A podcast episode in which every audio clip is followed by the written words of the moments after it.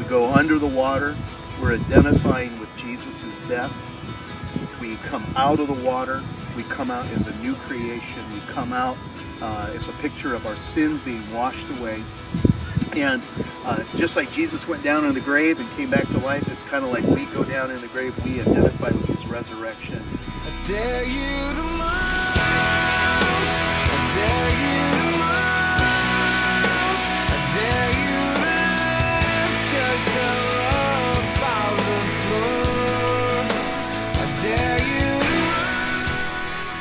That was Lauren. Can you celebrate with Lauren? Her baptism a couple of weeks ago. You didn't get the whole story. Um, we uh, wanted to be able to show that a little bit. She contacted us about six weeks ago and said, Hey, I'm not going to be here during the baptism time, but I uh, would really love to get baptized. Uh, she lives in Utah. She said, There just aren't any churches around where I'm at, and uh, I'm going to be home. I'd like to get baptized on my birthday if I could. And so on Thursday around noon, a couple weeks ago, we went down to uh, actually down to Lighthouse Beach, and we were going to do all the video, and then once once we got started, the wind picked up, thunder started to happen, rain started to come. Uh, Jason's underneath an umbrella with his phone trying to record everything, but we still had a great, great time. And, and uh, we're hoping throughout this next couple of months to show you lots of different testimonies, but it was a great, great time together. If you have your Bibles, would you take them and turn to the book of Mark, Mark chapter 10. Going to start a new series today called Daring Faith, and this is where we're going to be for the next few weeks together. I don't know if you heard or not don't want to be the bearer of bad news. We've been hearing about spikes in COVID, and they're telling people to kind of be careful, and you're hearing all kinds of states doing different things. And I know you don't want to hear it, but I just, I, I feel like I need to give you a warning today. Can I give you a warning? I, uh, I, I, got a note that came to me a couple of years ago. And um, it was someone, it was during that whole height of COVID, and said, Hey, I went to a restaurant, went to the bathroom. I did everything right. I did everything you're supposed to do. Went to the restroom, used my, used my sleeve to open up the door. I went inside. I actually washed my hands before I used the restroom. I went into the stall and I was done. I took my, my foot and flushed the toilet and came back out and I, I washed my hands saying happy birthday to me, happy birthday to me, happy birthday, dear Phil, happy birthday to me. And got a towel and I, I turned off the, the spigot with the towel. And I, when I went to, the, to get out, I used my elbow to get out of the restroom and got back to my table. I realized they hadn't pulled my pants up. just a warning, just a warning. That's all I'm just, just saying. Be careful, be careful. My wife told me I shouldn't tell that. I, uh, and some of you go, Amen, Amen. Uh, a series Daring faith, daring faith, just an idea. Came to me months and months ago. I was daring faith. I like this idea. This last week, I looked up what the word daring means. And the word daring, I was kind of surprised. It means adventurous, it means audaciously bold. I love that. Audaciously bold, a little nervy, and I realized, wow when we talk about faith, when we talk about responding in faith, that it's, uh, that it's adventurous, it's audaciously bold. There's a passage in Scripture immediately that jumped to my, my mind. I put it in your notes. It's out of Luke chapter 11 when Jesus is sp- speaking about prayer and about having faith in prayer. He says, I tell you, uh, he's telling a story about a guy, it's a parable about a guy who comes at night and he asks his, his friend for bread. He says, I tell you the truth, he will not give up and give you bread uh, because of your friendship, yet because of your shameless audacity, he will surely get up and give you as much as you need. And the Lord, when he talks about prayer, talks about shameless audacity. I love that. That's a great phrase. Or, or in Romans, Romans chapter 1, Paul is talking about the gospel. And he says, The gospel, the good news, shows us how God makes people right with himself.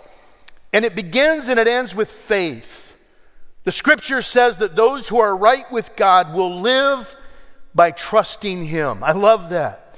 Or that word faith in the book of Hebrews, chapter 11. He says it very simple in verse 6 without faith, it is impossible to please God. Would you read that with me? Without faith, it is impossible to please God. Because anyone who comes to God must believe that He exists and He rewards those who earnestly seek Him. Sometimes I think we overcomplicate things a little bit. We get a little too complicated when we realize God calls us to be people who live by faith and He wants us to have daring faith. Over these next couple of weeks, we're just going to talk about different ways that audacious, adventuresome faith is what God calls us to. And I want to take you to Mark chapter 10. Now, we could have gone to Matthew 19, we could have gone to Luke uh, 18. Both of them bring us a little bit different aspect of this, but I'm going to Mark. And I'll explain it a little bit later, but Mark, because it's the earliest gospel, and I think Mark has a personal attention to the story that we're going to look at today. Now, in Mark chapter 10, it says in verse 13 that people were bringing little children to Jesus to have him touch them, but the disciples rebuked them. And when Jesus saw this, he was indignant. He said to them, Let the little children come to me, and do not hinder them, for the kingdom of God belongs to such as these. Interesting, he uses that phrase, the kingdom of God. Um, when Jesus is speaking to Nicodemus, he says, I, I tell you the truth, you cannot enter into the kingdom unless you be born again. And to the Samaritan woman, when he's speaking to her, he talks about streams of living water. But this passage, it's kind of an application along the same idea. He says, For the kingdom of God belongs to such as these. I tell you the truth, anyone who will not receive the kingdom like a little child will never enter it. Verse 17 says, As Jesus started on his way, meaning they're connected, as Jesus started on his way, a man ran up to him and fell on his knees before him. Good teacher, he asked, what must I do to inherit eternal life? I, I find the, the connection so interesting. Almost like Jesus could have just said, Hey, where were you a few minutes ago? That I just literally talked about this. But Jesus looked at him and said, Why do you call me good? Jesus answered, No one is good except God alone. You know the commandments. Uh, do not murder, do not commit adultery, do not steal, do not give false testimony, don't defraud, honor your father and mother. Matthew adds in, love your neighbor as yourself. Teacher, he declared, I have done all of these since I was a boy. And interesting, Matthew adds this in. It's inferred in this passage I have done all of this since I was a, a, little boy. What do I still lack? Jesus answered, uh, and, he, and, and it says, Mark, this is the reason I chose Mark. Jesus looked at him and loved him. Jesus isn't mad when the Lord begins to speak to you about these things. It's not because he hates you. It's because He loves you. And sometimes He has to say hard things, but He does so because He loves us. One thing you lack, He said. Go sell everything that you have and give it to the poor, and you will have treasure in heaven. Then come and follow me. At this, the man's face fell. He went away sad because he had great wealth. Now, Jesus looked around and he said, How hard it is for the rich to enter the kingdom of God.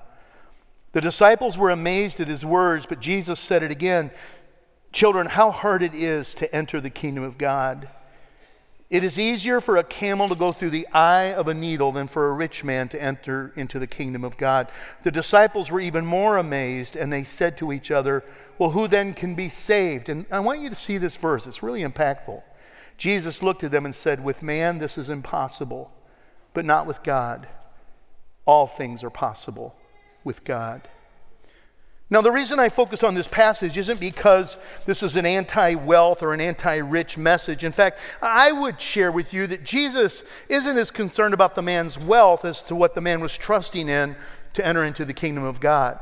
You'll find that, that, that whatever it is in our life, whether it be relationship or whether it be um, our church attendance, whether it be our family, whatever it is, even if it's wealth, whatever it is that we tend to trust in, and we're trusting in that for our future, Jesus usually wants to point that out and he wants to deal with that in our life. It's interesting to me. This man is very clear. He just wants to know how to enter into the kingdom of God. He wants to know what it means to have eternal life. He, he wants to know what it is that when this life is over, how do I know for certain that someday I am going to be, whether you call it heaven, the kingdom of God, the kingdom of heaven, eternity, paradise, whatever you want to call it, I want to know that when this life is over, that I'm going to be there. And it's interesting because as he is being in this interaction with Jesus, we start to notice that there are some commonalities between what this guy is trusting in and what a lot of people are trusting in today. There are four of them that I find to be pretty impactful. We tend to see it all the time, and you'll notice that it comes out in this guy's life. First of all, many are trusting in our legacy to get us into the kingdom of heaven. Now, you'll notice that his legacy is he is a certain ruler. Um, he has a position of power, which means that he is from a family of influence.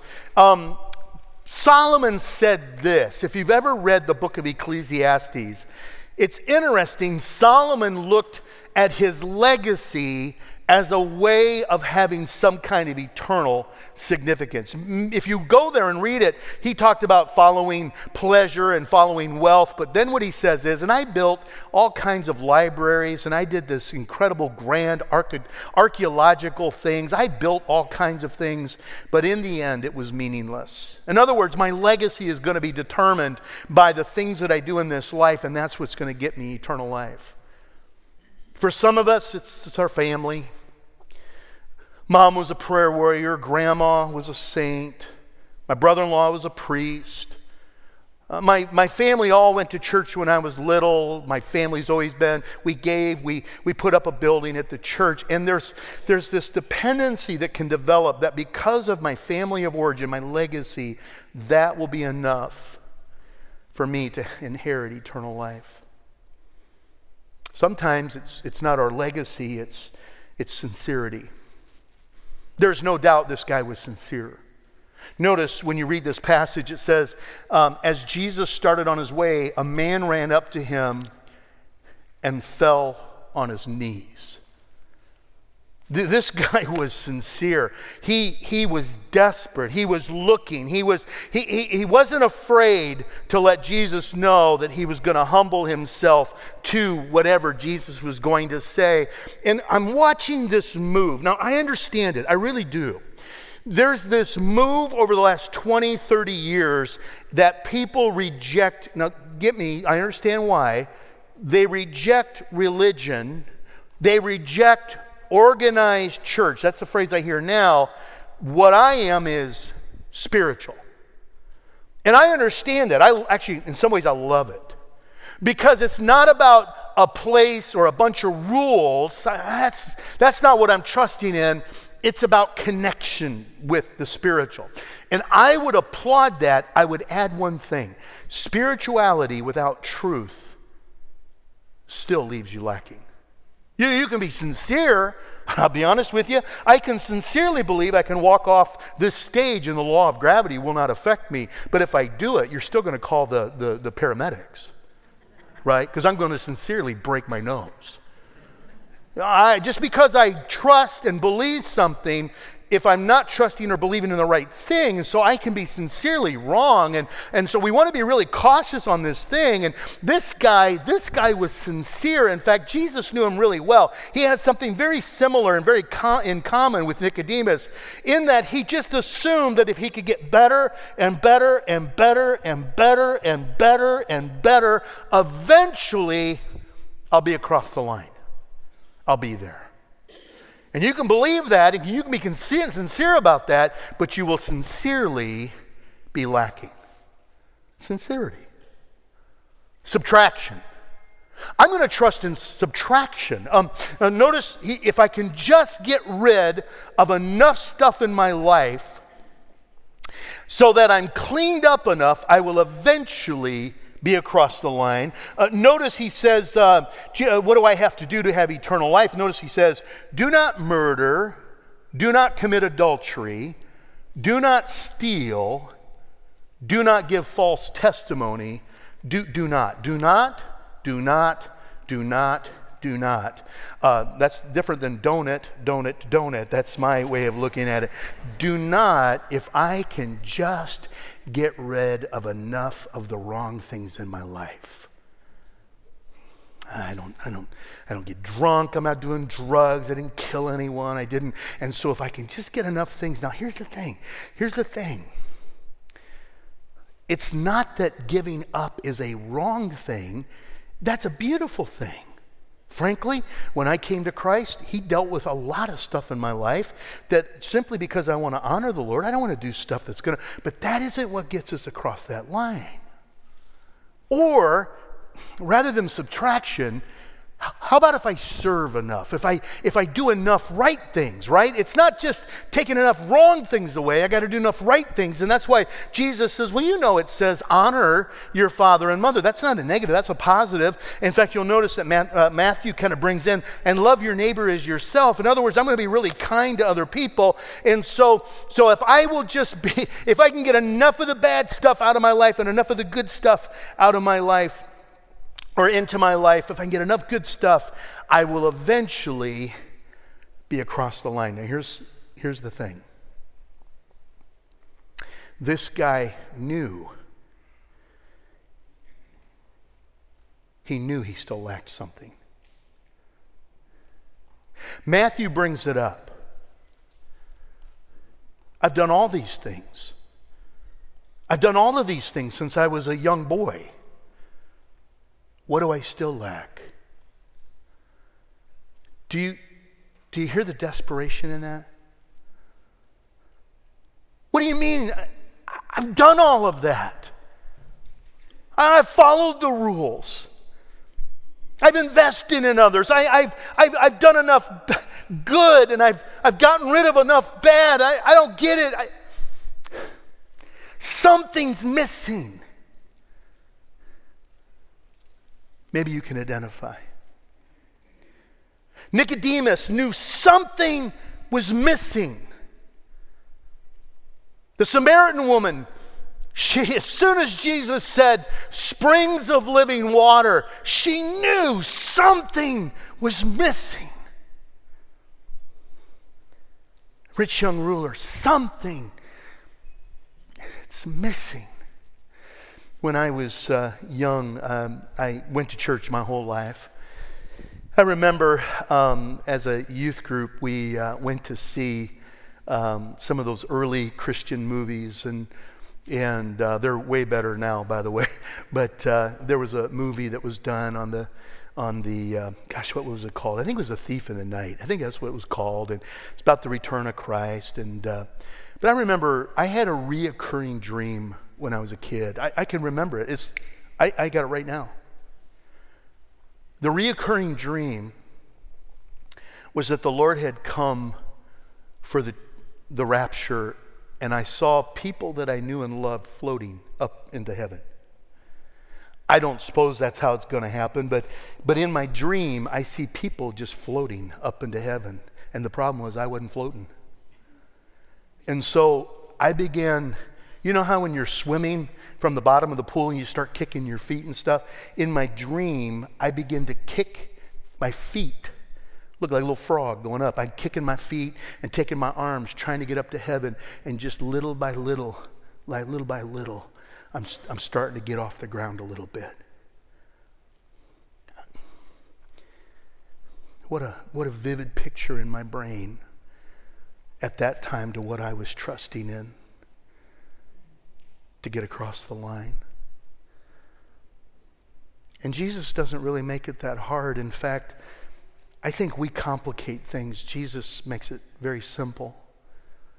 You'll notice that before this whole occurrence even happens, Jesus has little kids around him, and he makes it really, really simple. Uh, he says, just a few verses before, he says, Let the little children come to me, and do not hinder them for the kingdom of God belongs to such as these. Who are these? These little children. I tell you the truth, unless anyone who will not receive, if, uh, I tell you the truth, anyone who will not receive the kingdom of God like a little child will never enter it. And with all of our profound messages and with all of our deep understanding of communication, Jesus just makes it so simple. Little kids are completely dependent upon adults and their parents to take care of them. They're completely, this is it.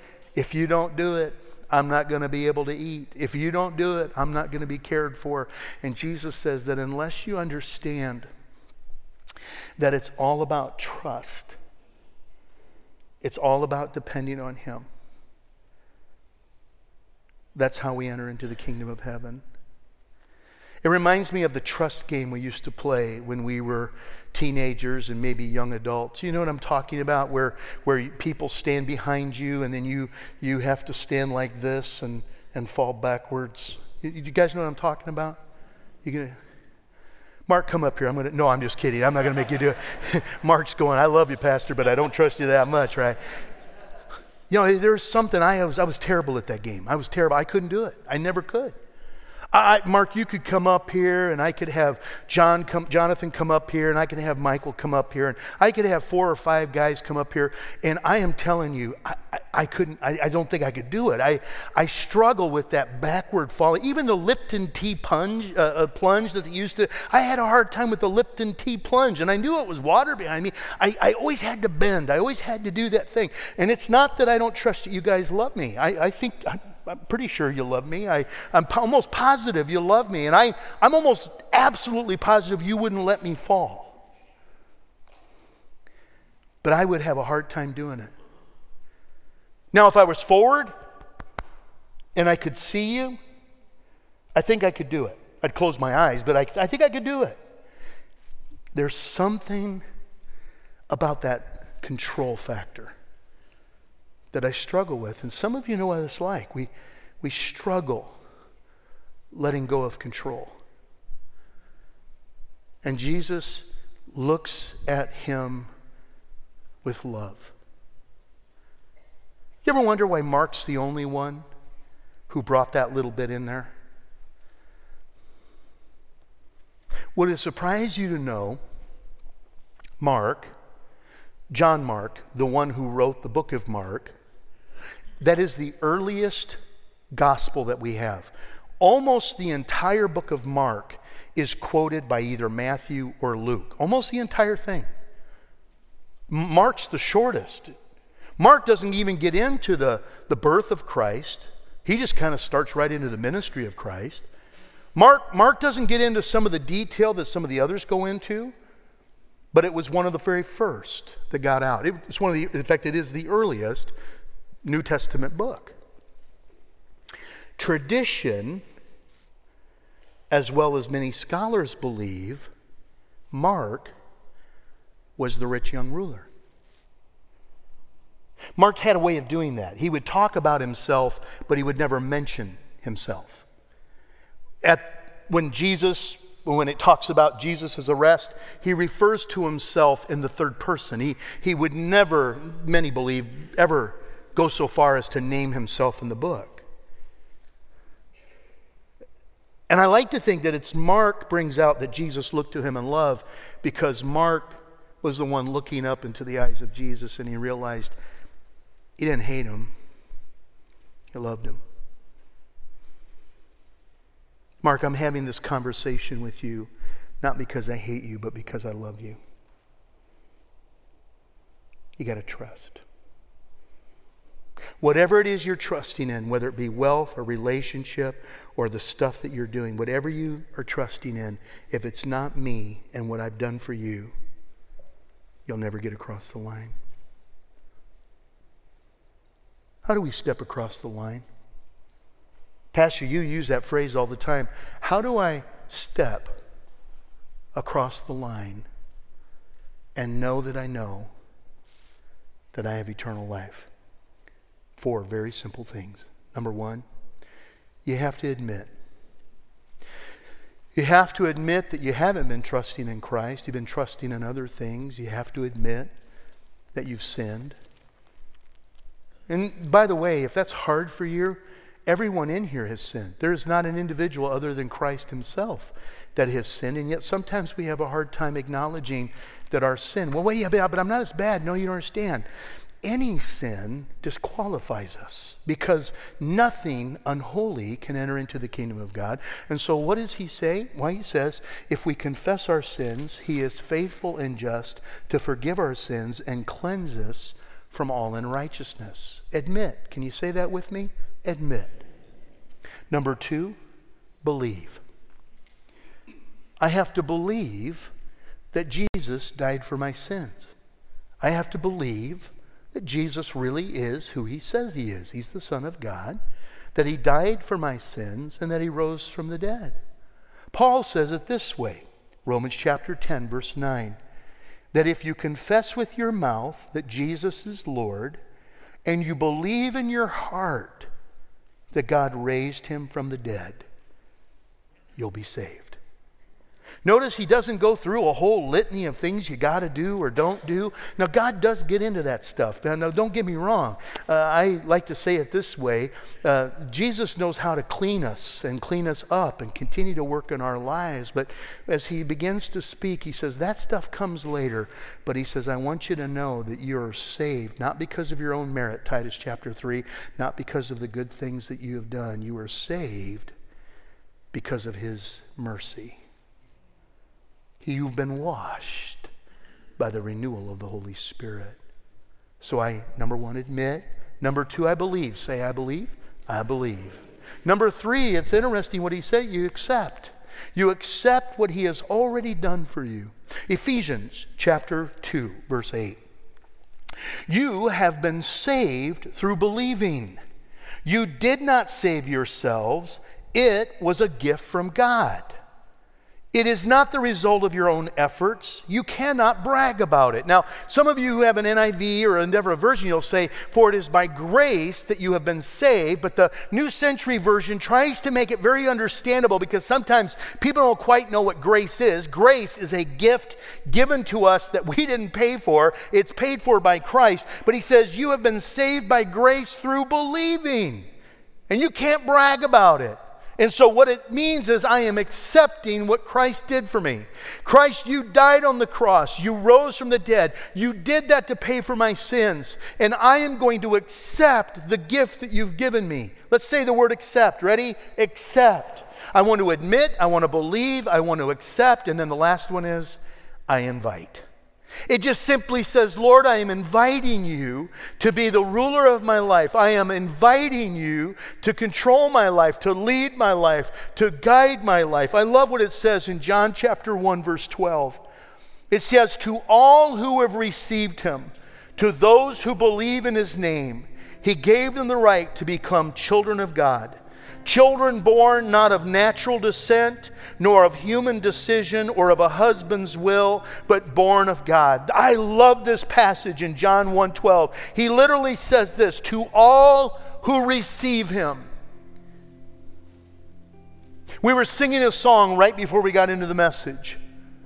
Oh, I'm running to your arms. I'm running to your arms. And I, in my mind, began to envision the Savior of the world with his arms wide open. And we are simply running to him and embracing what he has done in our life. And can I tell you, it isn't because you've done enough right things. It isn't because you have done or not done enough wrong things. It isn't because of your family. It isn't because of your prestige. It isn't because of your money. It isn't because you have the right legacy or have done the right things in life. It isn't any of that stuff. In fact, it isn't even because you're sincere. It's because of what He has done for us, and we simply open our arms and say, I'm yours. Or if you want to do it another way, I give up. I give up trying to do it in my own strength. I give up trying to do, I give up trying to cross the line on my own strength. I'm yours.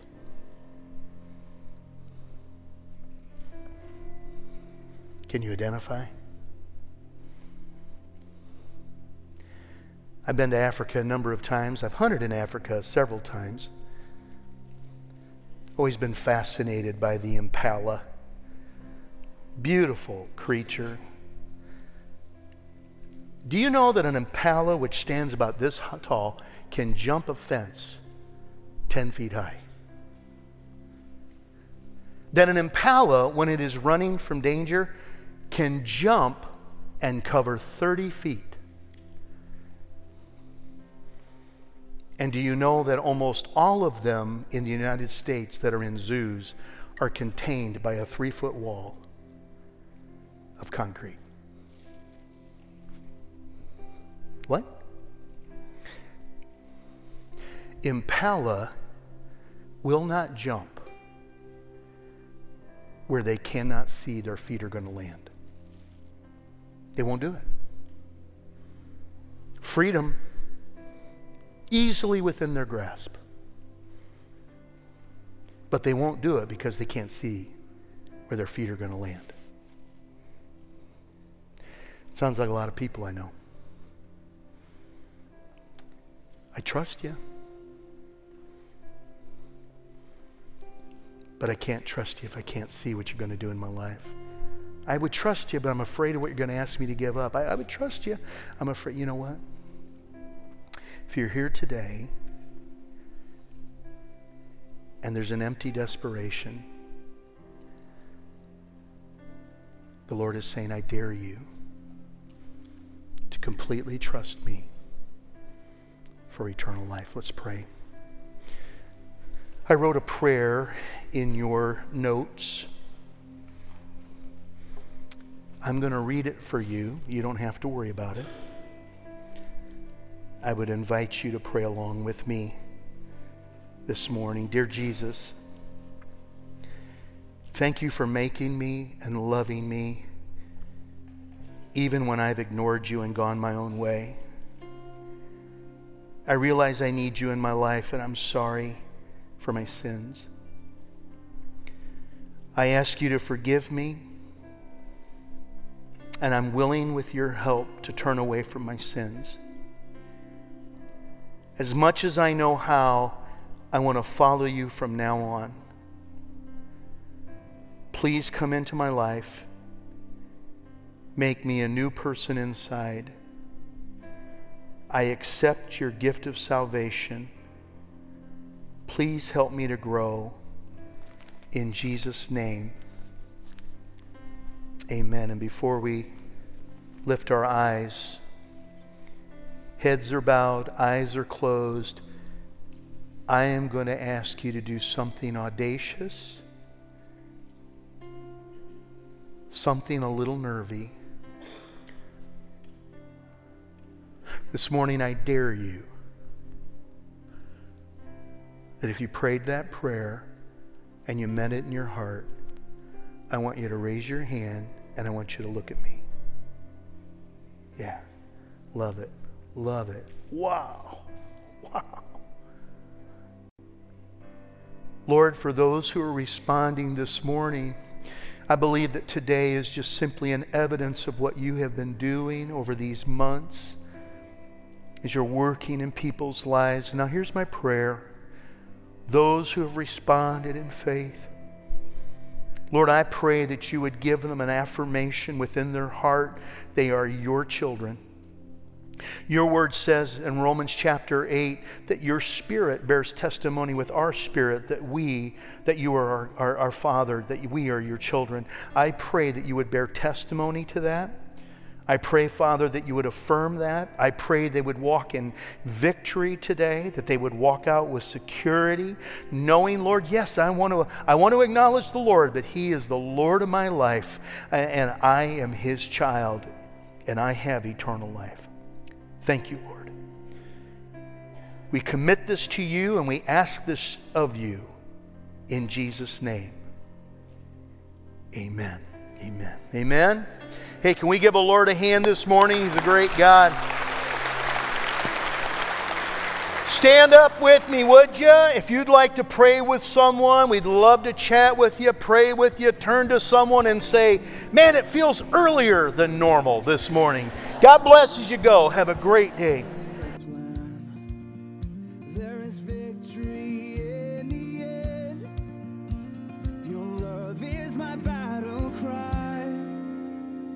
my fears like.